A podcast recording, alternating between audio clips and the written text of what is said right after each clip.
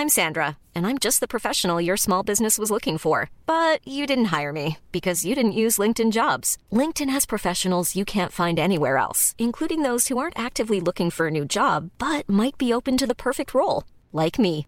In a given month, over 70% of LinkedIn users don't visit other leading job sites. So if you're not looking on LinkedIn, you'll miss out on great candidates like Sandra. Start hiring professionals like a professional. Post your free job on linkedin.com/people today. Burrow is a furniture company known for timeless design and thoughtful construction and free shipping, and that extends to their outdoor collection. Their outdoor furniture is built to withstand the elements, featuring rust-proof stainless steel hardware, weather-ready teak, and quick-dry foam cushions.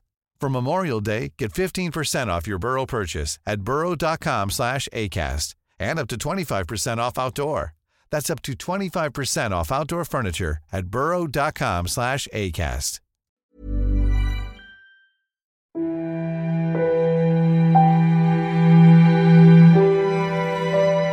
The two of us always got blamed for eating buns. My mum would bake buns and things at the end of the week, maybe, and then the buns would suddenly go down in numbers. So Brendan and I were always the ones who got blamed for having eaten the buns. When he was disappeared, he was expecting the baby, and you know things, new job, things were good for him at that stage.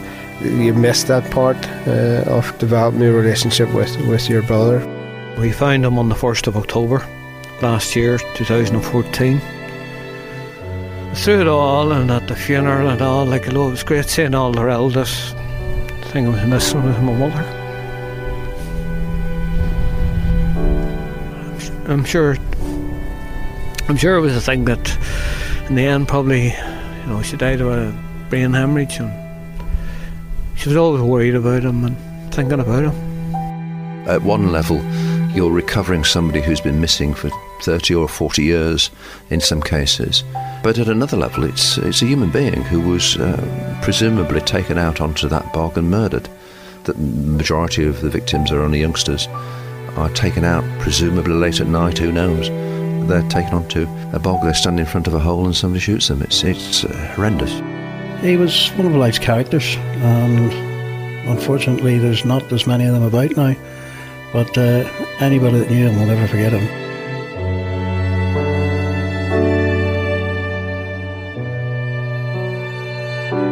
In October 2014, the remains of 22 year old Brendan Megraw were located in Oristown Bog in County Meath, bringing to an end a long and painful search by his family, which lasted 36 years.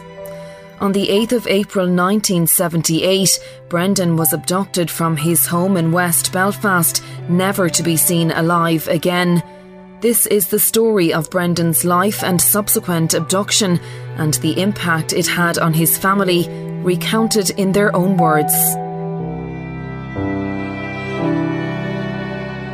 Sean Megraw, brother of Brendan. Okay, well, we're standing here on the bridge. This bridge used to be called the Metal Bridge, but that's gone now. And we're looking down the railway line over towards where we used to live. Uh, it was an old farmhouse, two stories, no running water, no electricity, no telephone. You had to pump the water in. And my grandfather had a farm, about 30 acres. And it fields either side of the railway line cattle. He had a horse, hens. He tried ducks for a while, but the, the fox got to him one night, so he abandoned the ducks. When we were in our teens and that and younger, we used to help with the hay. That was a big job every summer, getting the hay in the ricks and things like that. Yeah, Brendan was only living here for a few months, but over the years, then like we would have come out regularly with our parents. I would he would have come out sometimes on his own on the bus uh, to stay with my grandparents, and my grandfather would um, maybe kill a chicken now and again, and he could have a nice dinner totally produced on the farm, like with the, the vegetables and the potatoes. So, um, a lot of good memories about it out here, and uh, we had neighbours, Mulhollands, uh, who would we knew, and Brian had a donkey, and they'd come over with that sometimes. So, it was happy memories of it. And then we had moved to Belfast, but like we'd come out here. I come out regularly. I would cycle them sometimes, about 13 miles, 14 miles from Belfast, over the mountain. I'm Deirdre Carnegie and Brendan Megraw's sister. When he was the youngest that I can remember, really was we lived down in Owenvarragh in Belfast, and we had um, a wooden floor in the hallway. And to amuse ourselves, sometimes he would probably been three or four, and I was, you know, five years older we slid up and down, played sliding on the hall floor, which was great fun. It probably helped mum as well because we polished the floor for her at the same time, doing it in our socks or on a piece of cloth or something. So that was good fun. He always liked to have a bike, so he probably had a bike from he could ride a, a two two wheeler bicycle, and he was always out on his bike. He liked listening to music. Procol was his favourite sort of thing in later times, and our main thing was we the two of us in the middle Sean was the oldest, and then there was me, then Brendan, and Kieran was the little one. So the two of us always got blamed for eating buns. My mum would bake buns and things at the end of the week, maybe, and then the buns would suddenly go down in numbers. So Brendan and I were always the ones who got blamed for having eaten the buns. One memory definitely I have is that when our dad died, I was 13, Brendan was 8. A neighbour kindly offered that Brendan could go and stay down at her house. She only lived a few doors from us she had a few boys, so Brendan would have played with them anyhow. So he went down to stay there, and afterwards, when she was talking to mummy after, she said that she was totally amazed how neatly he folded all his clothes when he took them off at night to go to bed. He took each item off, folded it, and put it on the chair, ready to be put back on the next morning. And she sort of said, "I wish my boys could do put their clothes as tidy as that." My name's Tony Megraw, and I'm Brendan's first cousin. I would have been seven uh, whenever we came from England. That was in 1969. Brendan and Kieran were both the uh, people that we would have had contact with that were relatives whenever we came to the country first. And because Brendan was older than me, he was my big cousin that I looked up to. We would have gone over to my Auntie Bridie's to uh, visit, um, probably once every month. And it was a big occasion, big trip over see my Aunt Bridie, who's a lovely woman, and uh, obviously the cousins get out and uh, have a bit of an adventure in a new place in town. My name is Kieran Megraw, and I'm Brendan's younger brother. Different things with dad. I can remember I'm sort of serving on the altar, and you know he had I was down at Cloners because he had went to primary school in St Finian's, which is on down the Falls Road. So I mean, he always seemed to enjoy that sort of side of things. Um, other times you'd be, you know, trying to get me to get the shoes polished and whatever. Where if I was out kicking the football, then obviously that was having an effect on the shoes. Like so, different different things to get, you know. Like he, Ben Sherman shirts and Oxfords and the jeans. I probably wasn't at that stage of just wearing them, but you know, he's sort of very fashion conscious. So, um, you just you wouldn't have touched them like. I showed you a picture earlier on at the right and the bike ride, and he's sitting in the centre and sort of having a bit of you know crack or whatever. So he would initially be quiet within the group, uh, but as they, they got to know him, um, he, he seemed to get on well. And you know, as I was growing up, at times, oh, you you know, you Brendan Megraw's wee brother, or you look very alike.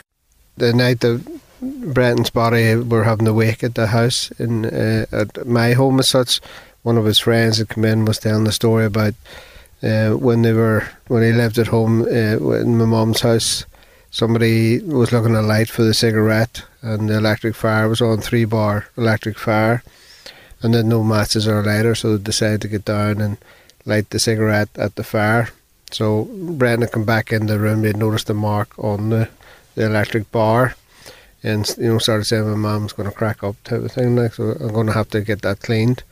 So there was a companion set sitting beside the fire, and he lifted the, the poker and started to scratch it, but obviously hadn't turned the fire off at that stage. So there was an almighty bang, and he was through back against the settee and the wall, and you know the fire stopped working. Plus, all the guys were you know laughing their heads off, like. But so I suppose maybe what was it, thirty odd years, I found out what had what was the reason for the electric fire not working anymore, like because at that stage, you know, I was a younger brother and you wouldn't have been allowed in the room.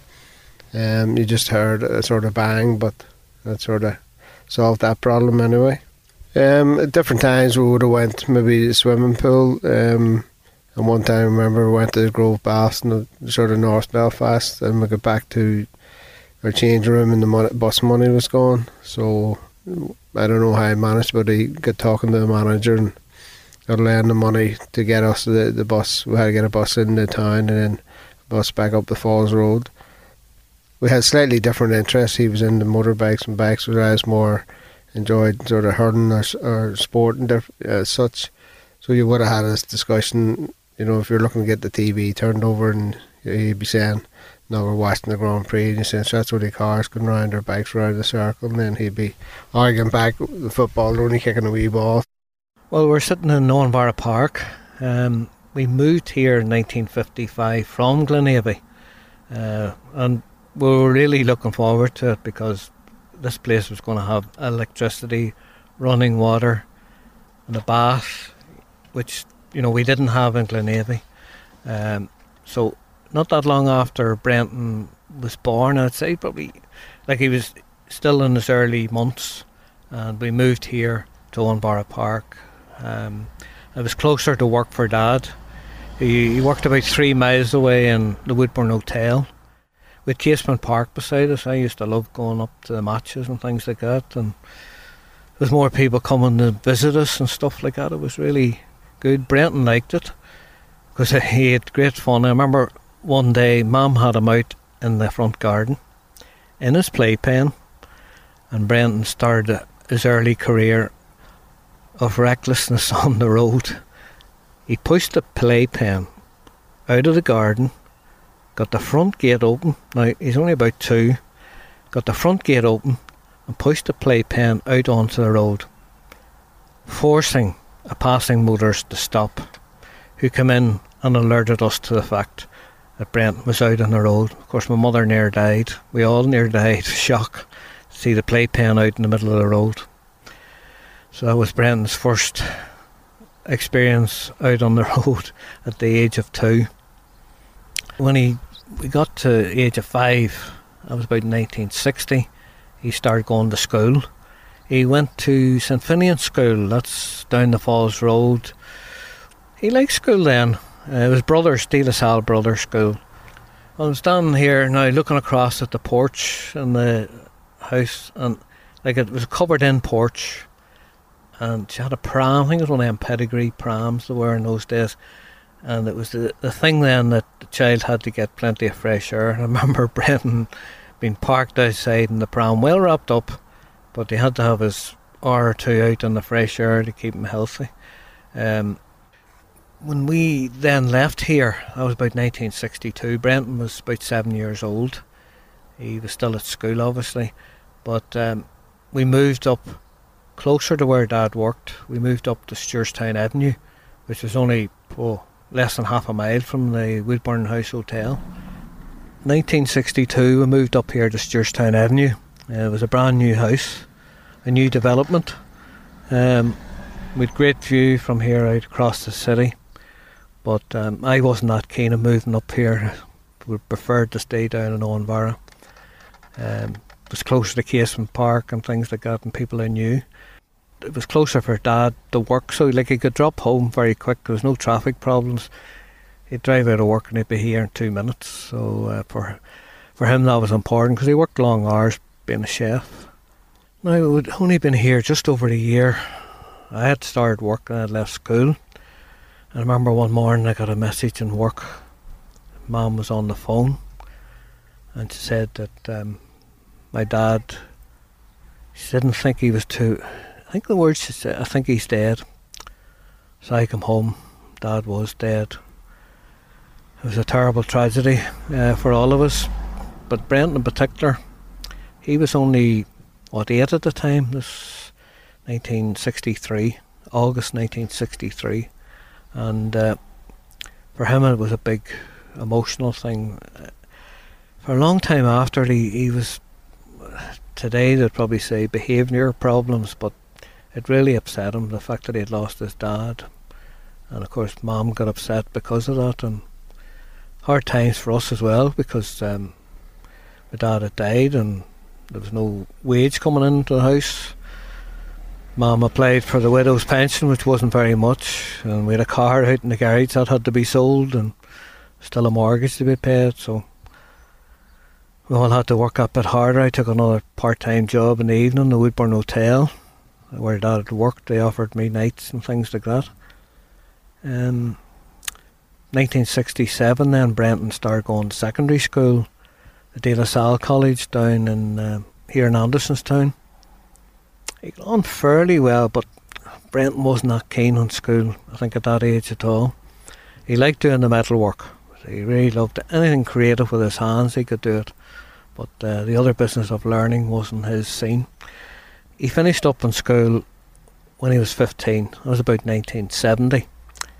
I think Mum, with her contacts, managed to get him a job as an apprentice chef or something in the kitchens in the Grand Central Hotel. My dad had worked there back in the 40s. But Brendan wasn't cut out to be a chef. He last he got all the gear, the the white coats and the trousers and the hat and all that stuff, but wasted. He didn't last very long. But it was a very troubled time in Belfast. in fact, I remember it, the day that internment was introduced, there was no buses in the Falls Road. Brendan got the bus up the Lisburn Road. I got the train up to Balmoral station. And both of us had walked up Stewartstown, sorry, Stockman's Lane. And we bumped into one another near the Andersonstown Road. We were going to go over and check on our grandmother who lived uh, in South Link, it was there, an apartment, or flats as we call them in Belfast. And uh, just as we were about to cross the road, there was shooting started, and Brent and me had to lie down in the gutter up against the curb for protection. It was a frightening experience at the time, but when looking back on it, I mean, there'd been so many shooting incidents around that time that it wasn't unusual. But um, we stayed there until it was safe to get up, and then we, we went over to check on uh, my granny. She was okay. She was hard of hearing, which was probably an advantage in those days because you didn't hear half the, the shooting or the bombs. So um, she wasn't the least perturbed about what was going on.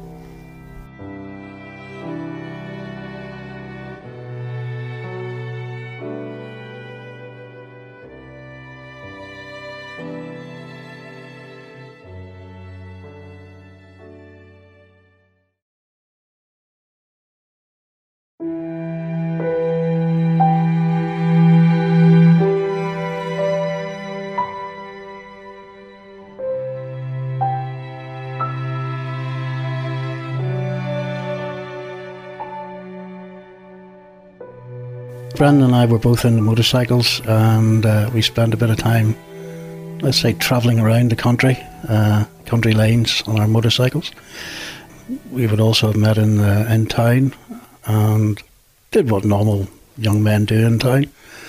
And we were quite fond of doing a bit of squash, and uh, Maysfield Leisure Centre was the main place for us for that. And we spent many, many times down there playing squash, having a bit of a sauna and what have you afterwards. And I wouldn't say squash was a huge part of his life. It was something that we did because it was something different and we were trying to broaden our horizons and stay a little bit fitter than what we, we maybe were. There'd been four of us down. We'd uh, had the usual game and retired in, had uh, a glass of orange up in the canteen. And I suppose still 20 minutes later, Brendan hadn't emerged from the changing rooms.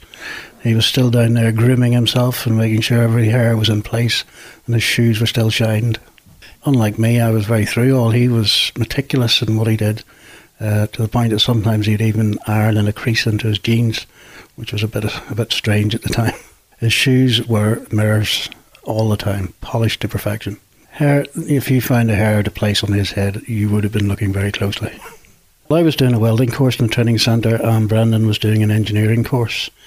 So we met very regularly through the day, and whenever we needed bits and pieces done for our motorcycles, we would rely on each other to do them. I needed a set of rear sets done for my motorcycle. He needed a bit of welding done for handlebars on his. So those are the sort of things that we were able to help each other out with. About 1975, I think Brendan went down looking for work, or probably somebody had told him there was work available down in Limerick. he went down there. He was working in a factory. I'm not sure. I can't remember what type of factory, but he was getting good work there. And he wrote home one time to Mum. He said he'd been going in an hour early every morning. He was getting double time for that. And he also asked her to post down his motorbike helmet because he had bought a new one off some fella and he had paid him five pounds, but part of the bargain was that he was to give this fella his old helmet. Now, how Mum would have managed to post a motorbike helmet, I don't know. Uh, he just asked her to do it.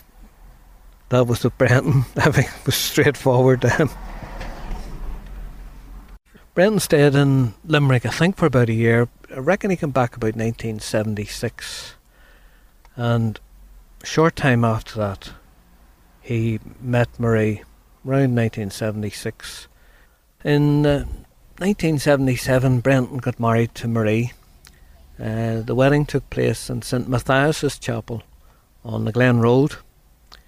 Um, big lot of family and friends there. Um, but unfortunately, the one person missing was um, his dad. His uncle Matt was there. Um, he he was really happy then. remember him going off in the car.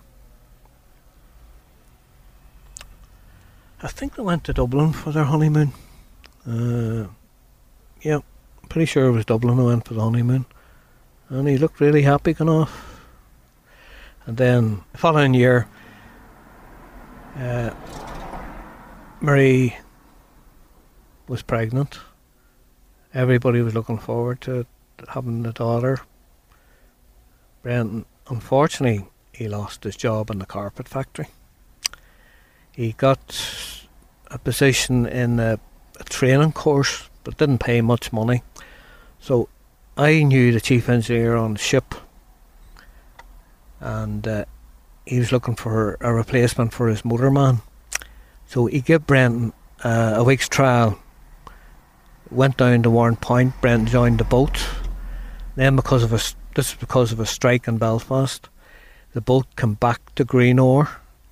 Uh, I picked Brendan up that day and drove him home. We stopped in the pub in Omeath on the way home and had a pint. That was the last time I remember having a drink with Brendan.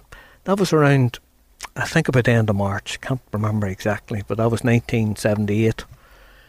Uh, and that was might have been the last time I seen him. Certainly, it was the last time I had a drink with him, and he was really happy. And this week's trip had gone well. And later that week, I spoke to the chief engineer, and he said he was going to give Brendan the job, which was great news. Uh, because the job would have paid well. Okay, he'd have been away from home for a while, but it was good money. And it would have stood to him like we went for other jobs.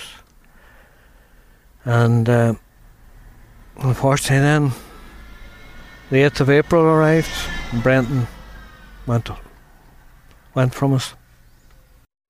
At the minute, we're sitting outside the flat where Brendan was taken on the 8th of April 1978, and it's strange. You know, it's the first time I've been back here since he's actually been found and brought back to Belfast. Um, at different times you would have come up and it was sort of, well, it still is painful memories, but you're where now we have got um, got his body back. When Brendan had left early that morning to go and meet mum in town, um, and Marie was in the flat, and she had heard the knock at the door. She actually thought it was Brendan coming back. You know, maybe forgot something. Uh, but when she answered the door, then eight or nine men had come in, and they asked her a couple of questions, and then they drugged her given an injection and that sort of made her drowsy whatever. And they put her in the, the bedroom and then, you know, just they waited on Brendan coming back. When he had been in town, he had got the radio with my mum and then he had decided to leave her in town and then come back up home to Twinbrook. Brendan then came home and he walks through the door. He was sat upon by these, I think it was up to nine men were in the apartment and they t- took him away. My wife Kay had gone over to Brendan's apartment uh, to meet Marie, that's Brendan's wife. Kay had her sister Margaret with her. Uh, they went over to his house in Twinbrook, and uh, Kay came back much earlier than I expected.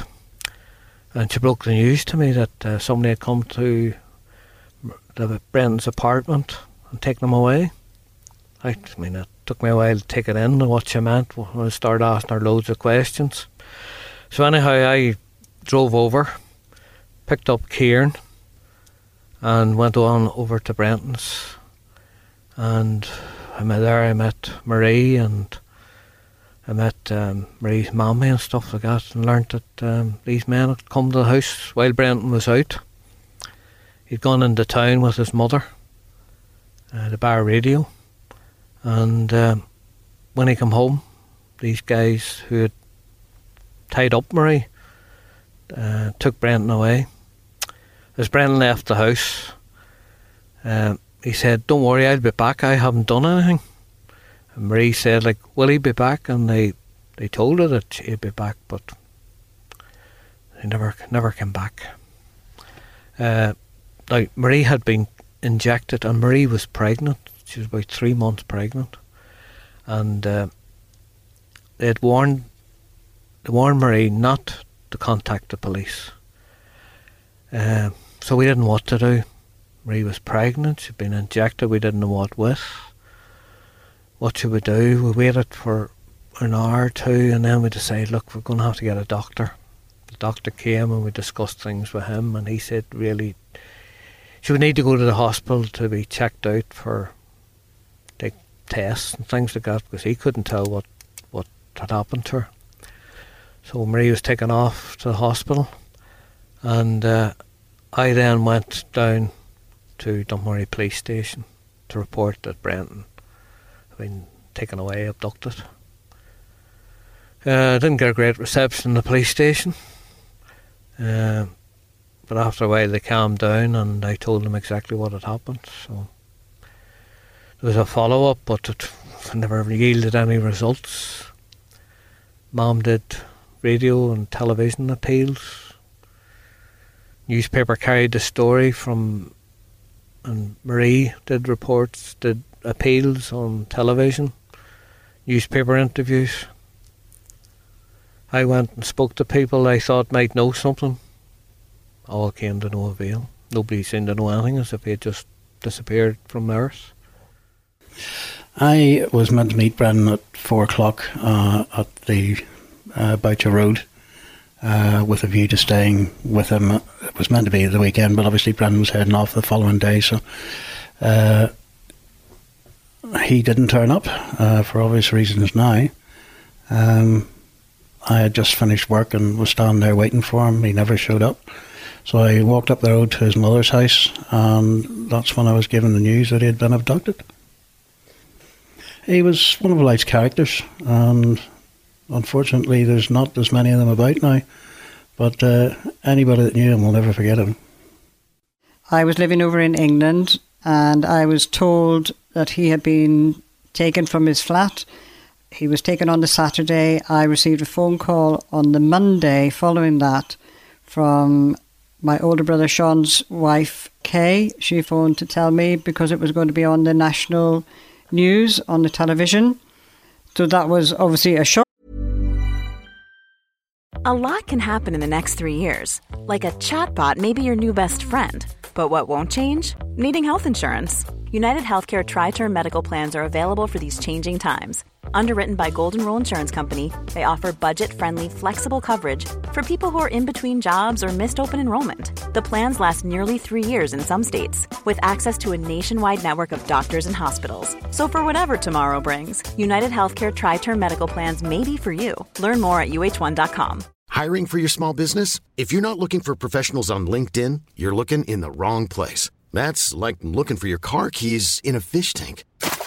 LinkedIn helps you hire professionals you can't find anywhere else, even those who aren't actively searching for a new job but might be open to the perfect role. In a given month, over 70% of LinkedIn users don't even visit other leading job sites. So start looking in the right place. With LinkedIn, you can hire professionals like a professional. Post your free job on linkedin.com slash people today. Burrow is a furniture company known for timeless design and thoughtful construction and free shipping, and that extends to their outdoor collection. Their outdoor furniture is built to withstand the elements, featuring rust-proof stainless steel hardware, weather-ready teak, and quick-dry foam cushions. For Memorial Day, get 15% off your Burrow purchase at burrow.com slash ACAST and up to 25% off outdoor. That's up to 25% off outdoor furniture at burrow.com slash ACAST. But at the time, it was uh, obviously a, a total mystery as well because we didn't know who had taken him or why. After the initial time that he was taken, she would have she'd done an appeal on TV. She'd travelled down to Dublin. She'd travelled to Limerick, you know, different places, and just asked about and did anybody know anything or whatever. Um, and I think many of the mothers did do that. Uh, went to different places and sort of tried to find out any information. So I would say many of the mothers of the ones that were disappeared had went to various places to see if they could find out. No, I suppose maybe after a couple of months, maybe um, I think one of the bikes were there and said um, maybe got that one of one of the friends to maybe look after it and type of thing. But I, I suppose it was always difficult because he was so particular about the bike. Um, you know, he would if the bike was in the garage, you say don't touch it, or um, so she, she obviously wouldn't. But you know, at times then she felt was sort of you know caught in between. I think that was that was probably one of the traumatic things for her. Like if you know if I get rid of this, that's a memory gone, um, for for her as such like, and you know and he had his own room and stuff, so she would have maybe packed up some of the clothes, but the clothes and that, and she kept a lot of mementos, uh, you know, maybe cards that he sent her Christmas or Mother's Day, and she would have you know kept them, uh, in it sort of neatly in a couple of boxes and that and you know all all that sometimes gets lost in the story that the anguish and the pain that those the parents had, had went through. Um, you know, like if you lose a child in the supermarket for a couple of minutes, you're panicking. Like so, this was a thing that never left them. Like, well, so probably the initial part or first couple of years, you didn't actually know um, that he was dead. You know, there was different stories going about. He was seen in Canada, America, Australia, England, wherever it may be. Um, but there was never any substance to, to that, like, and you sort of you always hoped that he would come back. But I said before, Brendan was very attached to mum. Any time he was away before, he always would have either phoned or you know sent a letter. Um, so I suppose that part of it was you know surprising. Um, and it, you know it's probably you're saying years, but you know days and months had ran on, and you're always hoping that he would come back, but after a period of time, that was 78, you know, maybe five, six years, you were thinking, he's not going to, you know, he mustn't be coming back. But you didn't necessarily think he was dead. I don't know if that sounds strange, but um, you're sort of wondering he's somewhere else. But uh, as it transpired, he wasn't somewhere else. Um, he was actually dead. So uh, with mid nineties and whatever different the wave group or the families that disappeared had met up and mum had went to some of those uh, meetings and they had masses and they're starting to raise publicity such about the case and they were finding there's other people in the same uh, same scenario as such and then uh, April 1999 we got word uh, that the IRA had taken Brendan had killed him disappeared him and that his name would be on a list that would be released, and we would find out where the body was. So obviously that was a major shock that um, they'd come out and said they had killed him. Whereas before, when questions were asked, nobody had knew anything about it. You know, we tried all round the different groups or whatever. Uh, police knew nothing about it, couldn't give any information. So that was 1989. We thought it would just be a matter of weeks to find his body. We were told it was in Oristown in County Meath, so near Kells. So we knew where Kells or Navan was, but no, didn't know where Oristown was. And it was a surprise that the, he was sort of down south as such, and the same case for most of the disappeared. So we, you know, we took mum down to the site, and again that was very traumatic for her. Um, and we were showing where he was supposed to be uh, buried. But it turned out, you know, after the first dig, it was unsuccessful. There was another dig the following year, and again that was unsuccessful. So the waiting in between, waiting for the phone call, uh, sort of uh, was a very difficult period for everybody. Because if the phone rang, you were thinking, oh, maybe somebody's found, or and then if the digs were unsuccessful, you know, your hopes were diced.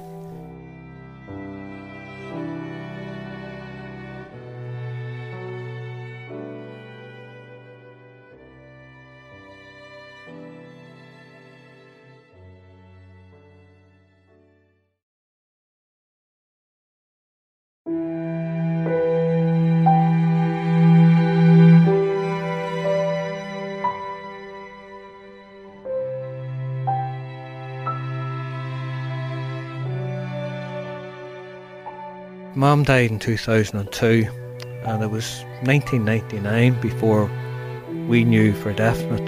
She found out that um, Brendan had been killed.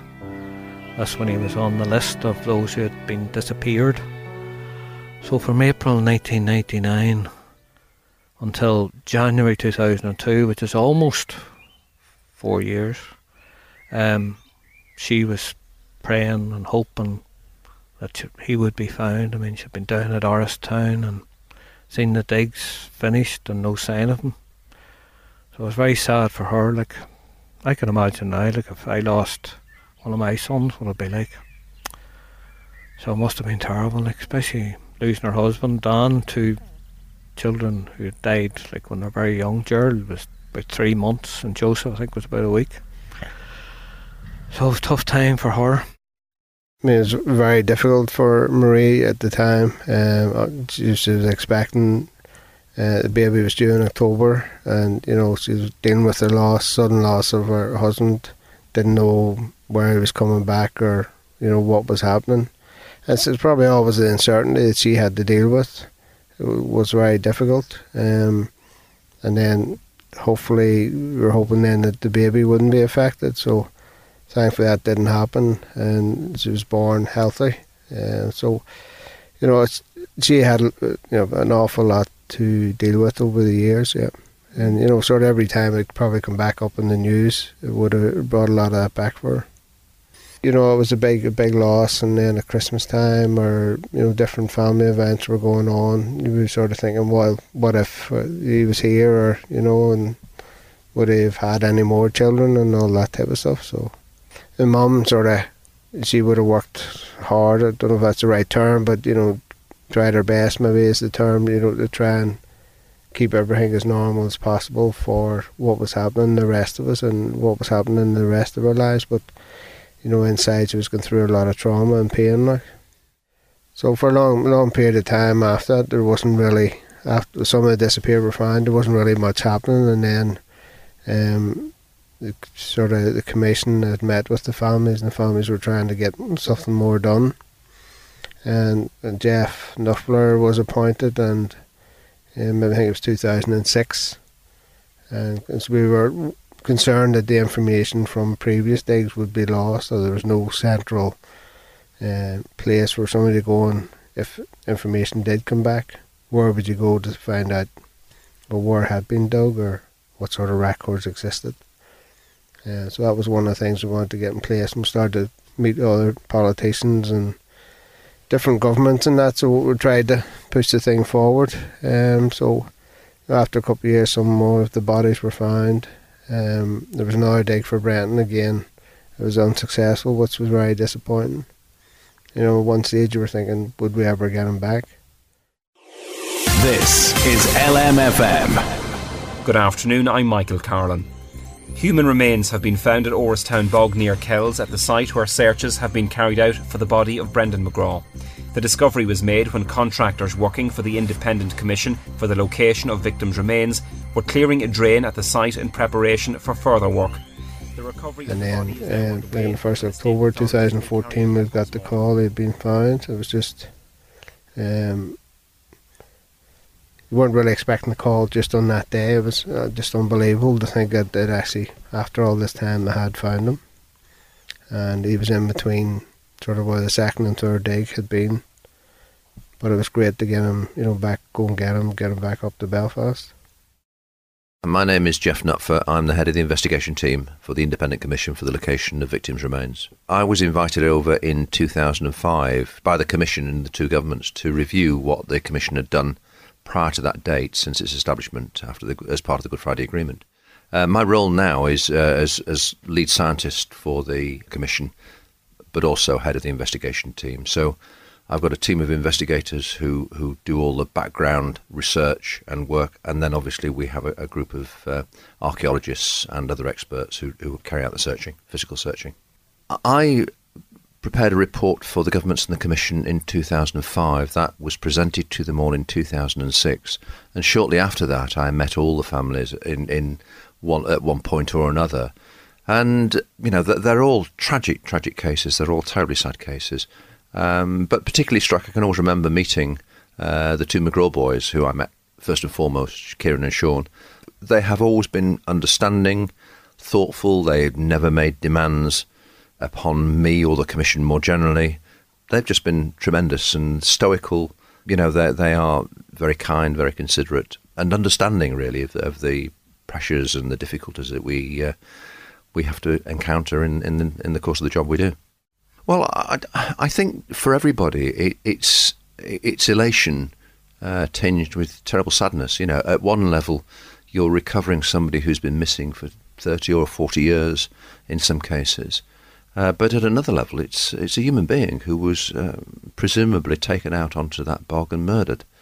Um, and, th- and, that is a terrible, terrible thing to do. You know, I think that poor lad has, has been there. Uh, uh, the majority of the victims are only youngsters. Are, are, are are taken out, presumably late at night, who knows? And, uh, uh, you know, they're, they're, taken onto a bog, they stand in front of a hole and somebody shoots them. It's, it's horrendous, it really is. So, th- this sadness at one level, but absolutely, you know, elation at, at, having achieved what we set out to do and months and months, even years of work gone into recovering Brendan and we found him. We try not to get emotionally involved because it doesn't help actually, but inevitably you do, and when you meet the family, and, and, particularly with Brendan, because you know if you look at photographs of him, he, he's he's absolutely a spitting image of his brothers. They are very, very, you know, the, the, the, their facial features are very similar, and you can only just imagine that he was probably as charming a guy as they are, uh, and it's it's awful. It's it's terribly, terribly sad, and you know, for somebody to leave the house or to be taken from the house as he was. Uh, taken from the home and just disappear off the face of the earth is just absolutely horrendous. It really is. It's appalling, and uh, you know your heart goes out to them really, and and of course his mum and dad who who weren't here to see him uh, see him brought home. We're not remotely interested in who killed the individual. We are concerned wholly and solely with identifying that individual. The state pathologist wants to know how somebody was killed. So we're all doing slightly different things, but none of us are looking to who killed that person because our legal remit, the law prohibits us from doing that. We're just there wholly and solely to recover, repatriate, and obviously identify. I would ask anybody who has any information, whatever, any thoughts on it, please, please do contact the Commission. Whatever you have, it could be just the last little piece of the jigsaw. So please don't think, oh, well, it's only trivial, it's rubbish. Please let us be the judges of that. Uh, the other really important factor here is that the legislation under which the Commission operates is le- dual legislation. So in, it operates both in uh, Ireland and Northern Ireland in the UK. And that prevents us from passing that information on to anybody else, any government, any government agency. It can only be used wholly and solely for the recovery and repatriation of uh, the, the, disappeared. Um, a recollection I have is that um, when I was at secondary school, uh, I was very lucky to have was our English literature teacher, a certain Mr. Seamus Heaney. And uh, even at that stage, he was very interested in poetry and stuff like that. And remember that he he was very good even then with words, like he'd be describing things like digging, and he'd talk about people clearing shucks, and he'd describe the sound of a spade coming out of wet ground, and big bogs and things like that. And when we discovered that Brendan was buried in Oristown. Uh, I just thought of him, and I could see him on television. I always thought I'd love to get a chance to talk to him and maybe he'd give us a poem or something like that we could associate with Brendan. But um, it's just funny, like those words he used about the bog and digging, like became so so relevant uh, later on in my life.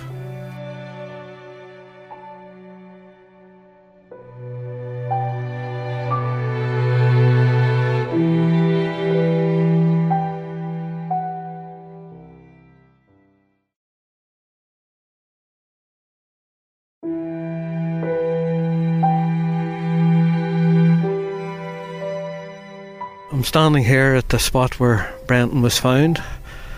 It's an Oristown bog, and I just noticed now it's the first time I've been here since he was found. And the spark, spot is marked by two large stones, one on top of the other, and uh, the four trees around the site as well, and stones around it. It's uh, a nice reminder, but a reminder of very sad event when Brendan was shot here. But then we found him on the 1st of October last year, 2014. It was a very ordinary day for me. I was just getting up, getting ready, and prepared to go out for a bit of a walk. And the phone rang, and uh, was John Hill. I think he said, I've a bit of good news for you. And I thought he was ringing to say that, you know, they started the dig uh, because they've been doing a lot of prep prep work. I don't think the actual main part of the day got started. So um, when he said good news for you, and he asked, "Is anybody with me there?" So I said, "Yeah." And when he started to say that, I thought he's going to tell me something. And he said, "We found your brother," and uh, I couldn't answer for a while. So it was good news, but it was still a shock. Still a shock. Never thought that we'd get that that phone call, someone you've been thinking about, and what will I do, and what will I say, and all that. But don't think I said very much. But through it all, and at the funeral and all, like, hello, it was great seeing all the relatives. The thing I was missing was my mother. I'm, I'm sure. I'm sure it was a thing that, in the end, probably, you know, she died of a brain hemorrhage, and she was always worried about him and thinking about him. She'd been here, yeah, a few occasions, and uh, she was here the first first time she came here. My stepfather was with her. He was very ill then. He had cancer, and I think he died that that same year. But she came back a couple of occasions uh, with my sister, and also I was here the very last time she was here. I think it was about 2001.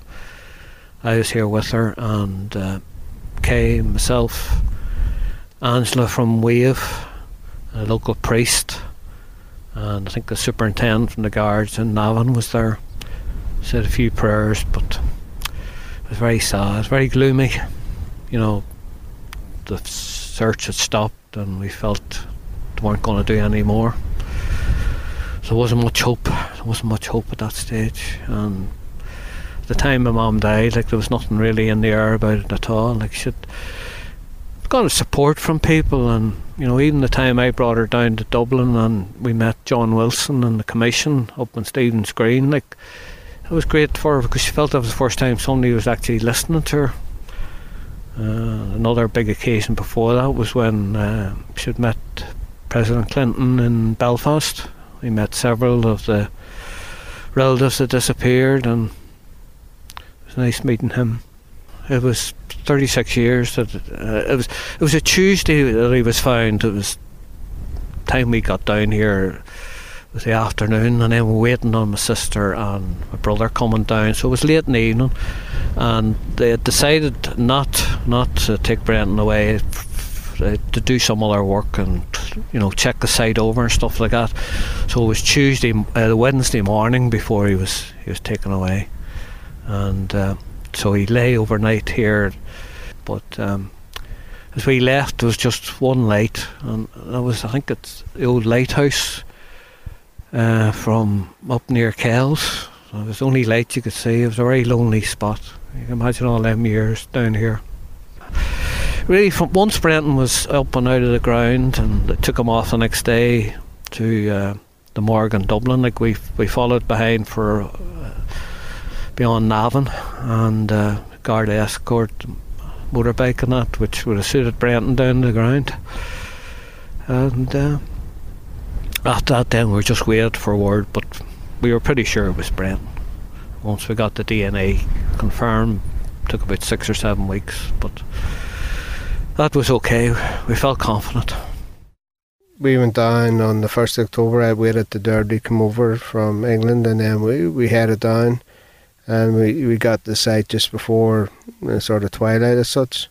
But as we were standing sort of saying prayers and you had to look round, I mean, there was no light. Um, and you're sort of thinking, well, that's, you know, maybe that was his last recollection. He was obviously, he would have been disorientated, didn't know where he was and thinking that he would never get home. You know, that was one of the things that drove you on, that you wanted to, you know, get his body and get him back home, and so that, that he wouldn't be forgotten. Such, you know, if if we hadn't got his body back, and you're always going down the site and saying, well, he's here somewhere, and it meant that when you left there, there was always the frustration that you knew he wasn't coming with you. So all of that is now gone, and that you know, that's why it's a massive that you're hoping and praying that we can get the rest of the bodies. Since we find his body, you can, you know, there's a sort of a realization or calmness or freedom that you know that okay, we've got his body back, and you know that that is a massive thing. The different, you know, the difference is really unbelievable to think um, that he's not lying in a bog. He's now, you know, he's in the grave with his mum and dad and his brothers, and he, he's at peace, and you know has peace for us as well. So you're looking for that for the other families that disappeared, and because you know the, there's always a lot of questions the why and wherefore of why it was taken, but the, the target for us was to you know sort of get him back home, and the, uh, the day like was it, the twelfth of November we went to Dublin uh, to you know be able to bring his body back into Belfast. That was tremendous. Uh, oh, it's just unreal.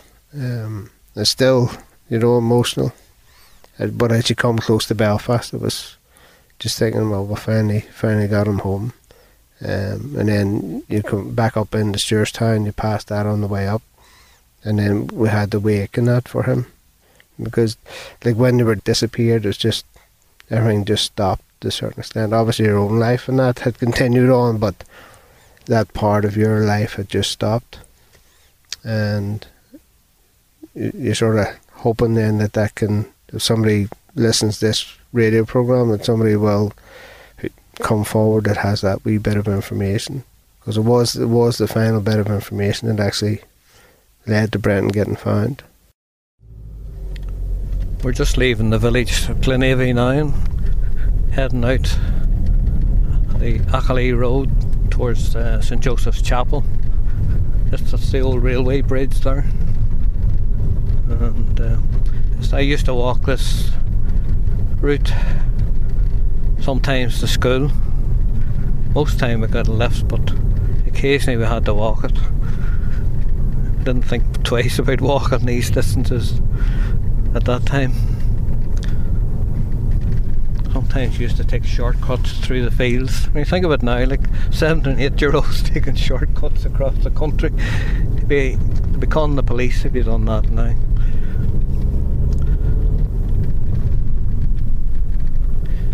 Wee River used to be here, used to fish for spricks again on the way home. Now we're coming up Chapel Hill, and just before you come to the top is the entrance to the graveyard. This is St Joseph's Chapel.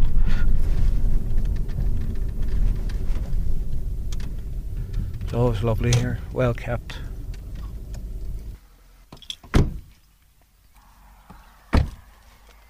Uh, okay, we've just arrived at the graveyard now and we're walking over to the grave.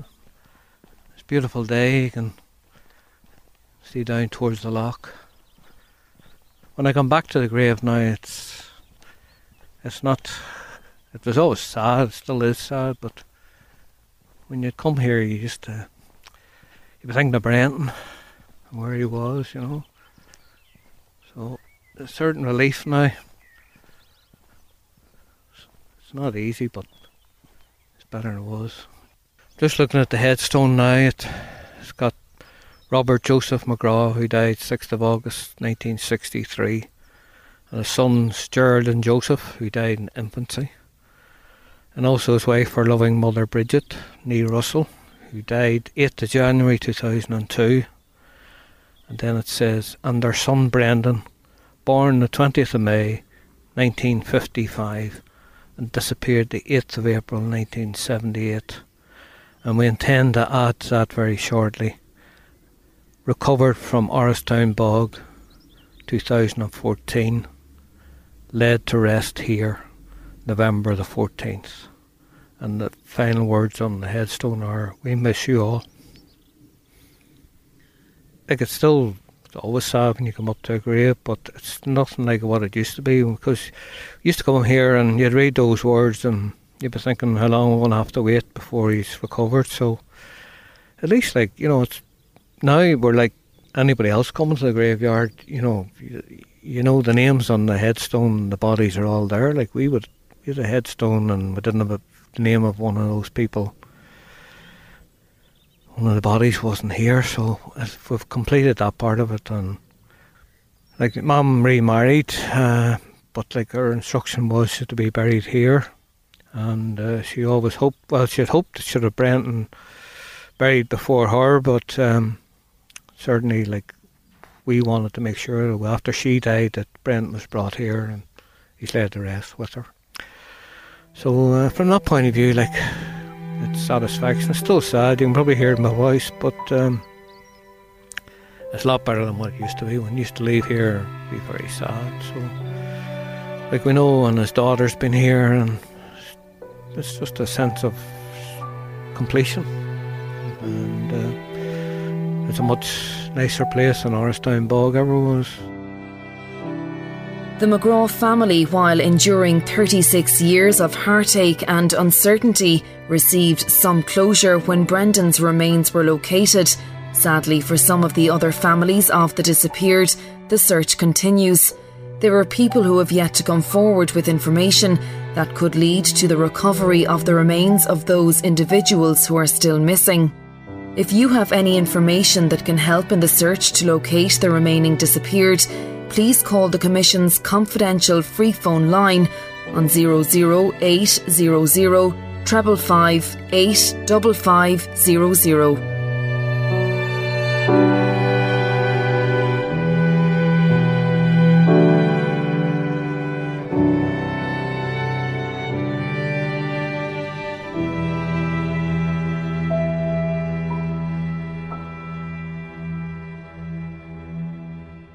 This documentary was researched and produced by Ailey Sheehy with thanks to the Megraw family and the Independent Commission for the location of victims' remains.